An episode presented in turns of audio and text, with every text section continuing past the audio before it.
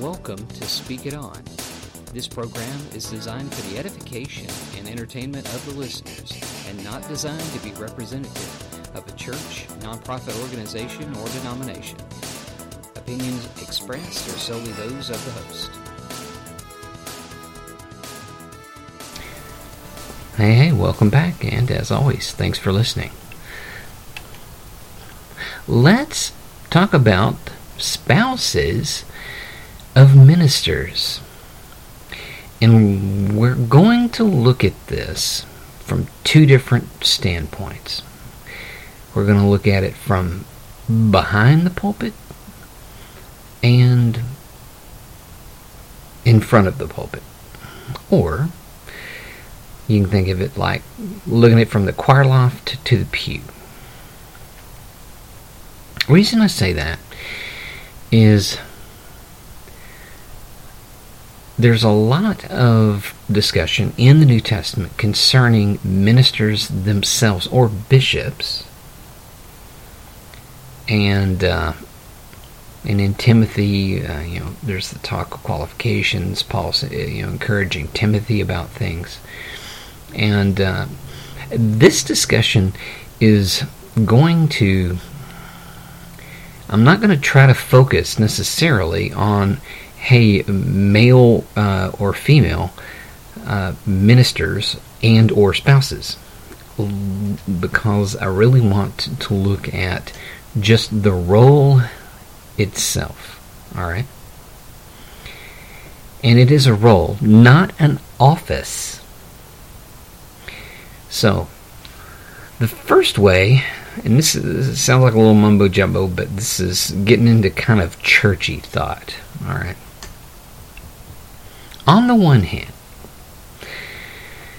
if you look at ministers and their spouses from the standpoint of the church, here is a dynamic complication that you run into sometimes. And it works this way a lot of churches look at spouses of ministers as a twofer, almost like a bargain sale. Bargain sale. Yay! This spouse is this minister's married. Let's get him because his wife plays piano. And in all honesty, there's uh, there's a whole lot of different thoughts on that process. Personally, I don't think that's fair to the minister or the spouse. Now, let me couch that by, by telling you this. Um, as through the 20 years some odd service that I did for music ministry, um, my spouse has a very special gift to uh, to work with kids. She's very gifted at it, and to say gifted, I mean I believe she is spiritually gifted and just naturally gifted by God to work with children. I've seen her work with kids. I've talked and seen parents of these children, I've seen the children themselves, all of the cards and the gifts, and I've seen her on the job working with kids, and she genuinely loves them. And they know that. Kids, especially littler kids, are very hard in some ways to fool as far as your motives go. They just see people. And they know real love when they see it. And when they feel that, they love the person back. And the parents of the children see that too. And they see the dedication and the love, and they see how their, their child responds to the individual. And that's just the way that my missus has been. Now, here's the thing uh, try to support her in that.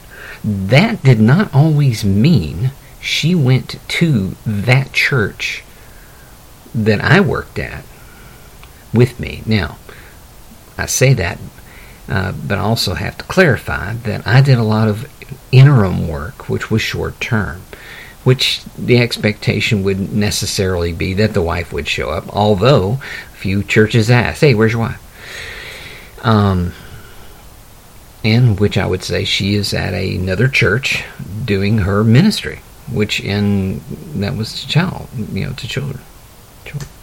Anyway, the thing is, uh, I did have a church that got a little sideways one day because they just felt like she just just needed to be there, even though she was do, working at another church, doing her child care ministry there.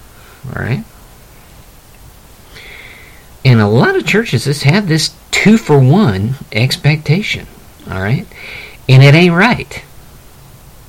Now, here's the thing. And because this is a, real sensitive area in some ways. Because um, when a pastor, especially a senior pastor, is hired, it's almost a two for one. I mean, it's just, just seen that way, which in some ways I think, again, is very unfair to the spouse. So if the pastor female, then then then her husband or or or however you work that out, you know what I'm saying? Because it, now the argument a lot of times ends up being, well, you know, the you know they're they're they're a unit, they're a couple, they're they're one, you know, they're one flesh. They're so you know we like our our ministers to be you know together, you know, and and serve together. Well, I think it's great, but what happens if you have a spouse and you're a minister who has another uh, job slash ministry somewhere else. Now, there are many churches that hire pastors, and, and this is this of course is a situation where they hire them both, and they hire them as a unit, okay, and they are pastors, plural, not pastor.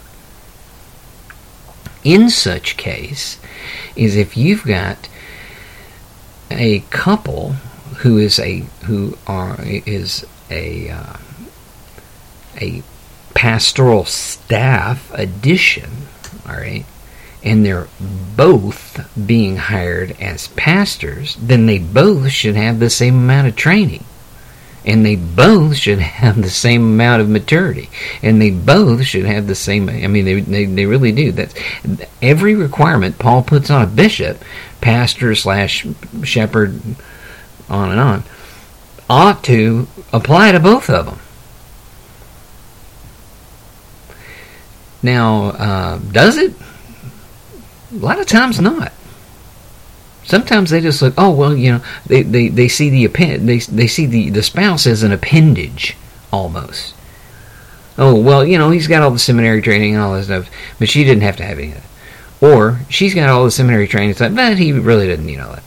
Well, now honestly, a church can do what the church wants to do, but but the, the issue is is if you're hiring uh, if you're hiring a couple as pastor couple, then it's pastors. it should be that way anyway. Now, a lot of people don't feel that way. Um, now, for a moment, bear with me. Let's flip onto the other side of the pew for a second. And let's talk about pastors that are hired whose spouses uh, basically assert themselves as leaders de facto. Now, what does that mean?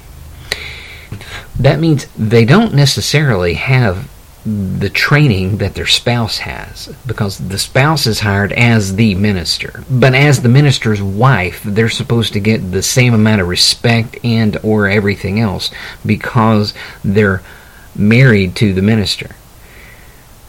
Well i don't think that's fair either. It's not fair to the church. Because if somebody's going to exercise that kind of stuff they need to have the experience and training for that position as well. Now, here's what usually here's here's what happens is they'll hire the the minister and then they'll stick the spouse in some kind of leadership role. Well, I got a question. Hey, uh, A, are they called to that minister, you know, to that leadership role, or B, are they qualified for that leadership role? Because if they're not either one of those two things, then whoever is under them may suffer. And to be very honest with you, they can cause quite a bit of chaos in the church. But just because one person goes to seminary, the other person doesn't all, just immediately osmosis all this information that that one that the main spouse, the minister, is is getting. Now, there are a lot of situations where both are getting the training. Know a couple who were missionaries to Costa Rica. Both of them went through seminary and had had the training. Now, you again, you know, I'm not necessarily nailing down, hey, everybody needs to go to seminary, but but there needs to be training, and both of them need to be trained. If both of them are going to have leadership positions in the church, you don't take someone. And by the way, uh, in, you know, I, I got a I got a question to add to tag on to that, but you don't take someone and then who just because they're married to a minister doesn't mean they're a minister necessarily can. You would think God put these two people together and they're one unit. That's not a unbiblical, logical thought. But when you look at the situation, um, a, a lot of people get very resentful. A lot of ministers' wives get resentful because they get expectations put upon them that they never signed on for. Now, you can say all day, oh, well, no, if they married a minister, if they married a pastor, then they should know that, that that's what happens to the pastors. The pastor's wife has to do them. No. Now, again, we're getting back to this idea of two for one. You know, well, what can the pastor's wife do? And also, pulpit committees that, I mean, especially with smaller churches, uh, you know, used to be the joke was, especially for smaller churches, that a lot of times uh, a, a, guy got hired because his wife played piano. Well, he, she can play piano in the church and then he can preach, man. We can get a two for one. You don't bargain shop in, in the kingdom of God because God, number one, doesn't need your bargain.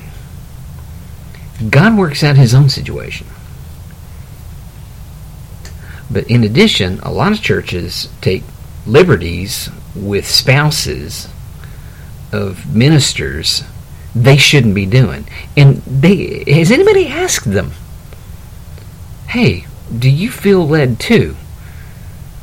Now, honestly, a lot of times somebody, you know, the spouse will say, "Oh yeah, no, they," and they'll say yes, when they don't because they feel like oh well they feel this obligation you know well i'm i'm trying to support my see the, the support of the minister be that a male or female pastor um, the support of that person needs to be backing you know backing the situation up and by the way if that spouse of the minister has another job? Well, what if they're a doctor or an engineer or something like that and they have another job on the side? You know what I'm saying? Then they support each other that way. And that shouldn't be a deal. So this two for one uh, idea, this this twofer, is, I think, destructive. It puts undue pressure on a minister and his family. And by the way, we're you know up to now, I've just been talking about two people. Uh, they can have kids, and somebody's got got to be have enough time to, to, to raise the kids. Because you know what else it says? It says that, that, that their household ought to, ought to be how to have order. Well, I, I can't tell you how many jokes there are out there on pastors and deacons. You know, you know, of the pastor's kids are so messed up they play with the deacon's kids, or, or vice versa, actually. On preachers' kids, PKs they call them, and a lot of PKs are real touchy about that. But um, and I've got several stories about pastors that got that were called to the ministry later in life, and their kids were off. I mean, off the chain, and that didn't work out very well. But here's the thing: kids need attention. Family, by the way, family, and this is a very Judaic Christian thought process. This is a very Jewish thought, okay? Is that the family is the core unit. Not the church, the family. You got family that makes up the church. That's how that works. And yes, the church is designed to be a family of God. But the core unit is the family and that has to be strong. Are you, you know, again, with all these expectations that get put on ministers and their spouses, are they do you even have time to take care of their kids? Maybe that's why the kids are off the chain. Maybe because nobody ever gives them a, chance to breathe. So you know, Now, I am wholeheartedly for supporting ministers. I am one, been one. My wife always had her own ministry that functioned separate than mine. I never honestly thought that was a negative thing. But I did run into churches that just flat wanted to see her there. And these were churches out in the middle of the boonies where I had to drive two hours to get to it. And I would do music out there. And well, where's your wife? Uh, doing her ministry at the church. And well, well, why does she ever show up? Because she's doing her ministry at another you know church location. I'm speaking English. Are you hearing this, bro? You know, are you chiming with this? You know, is this resonating with with with with your brain pan? Because I'm trying to tell you that my wife is not necessarily an appendage. She's got her own thing she needs to do for the for the kingdom of God, and I'm doing this, and that's not a bad thing. And we both try to take care of the kiddos. But anyhow, um, the thing I want to say is that a pastoral couple is not a unit in that job, in that position, unless the church bloomin' hires them that way, or they shouldn't be looked at that that way. Now, if the spouse has the spiritual gifting to do other things within the church and they feel good about doing that, I think letting that happen is awesome. However, comma, they don't need to be stuck in places or feel like they're obligated to places or even treated like they got the same training as the spouse unless they have the tra- same training as the spouse. So if you got somebody who's got all this training, the spouse doesn't just get it de facto. You actually have to develop that in yourself. They used to call it an MRS degree. Okay, you know, she gets the same everything that the pastor gets because she's married to the pastor. Uh, no, that's not how that's supposed to work. At least that's uh, not necessarily how uh, the situation, or at least situations I've looked at, end up. There are pastors whose wives have divorced them because they didn't get called. Their their spouse felt called, they didn't feel called. Well, what does that mean? Now, that's uh, a topic for another discussion. You know, is can you have two people, one's called to be the pastor and one's not? Well, I can tell you that there are pa- there are spouses of ministers in, in pastoral situations, at least that I've heard of, that felt like they were forced into the situation, and that normally turns out badly.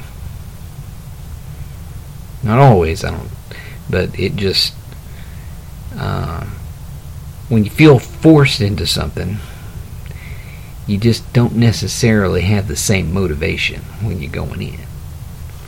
If that makes any sense. Now, that's an opinion kind of thing from me. Uh, the verse that I'm going to leave you with, and this is not necessarily uh, it's not necessarily directly related, but it reminds me that faith in God, in the situation, is super important. Hebrews 11:6 says, "And without faith it is impossible to please him, for he who comes to God must believe that he is, and that he is a rewarder of those who seek him." And that's not just him male, it's him and mankind, everybody. So,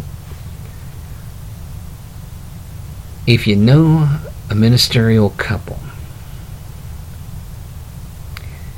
please support them. Give them kind words and whatever other support you can you can muster. But also, if you have a spouse of a minister acting like a minister without a position in the church, they need to probably chill until someone says, hey, you know, you actually do have the gifts necessary to do this job in the church. If you want, if you feel God's leading you there. But just letting them t- take over a situation, that's not good, necessarily. Because the church is supposed to be the one in charge, not the ministerial staff. Elders of the church supposed to run the church, not the staff necessarily. At least,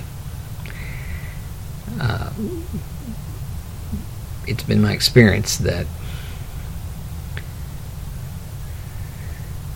the more control a pastor has over a church, the more danger can be, and the more opportunity for really some messed up stuff to happen.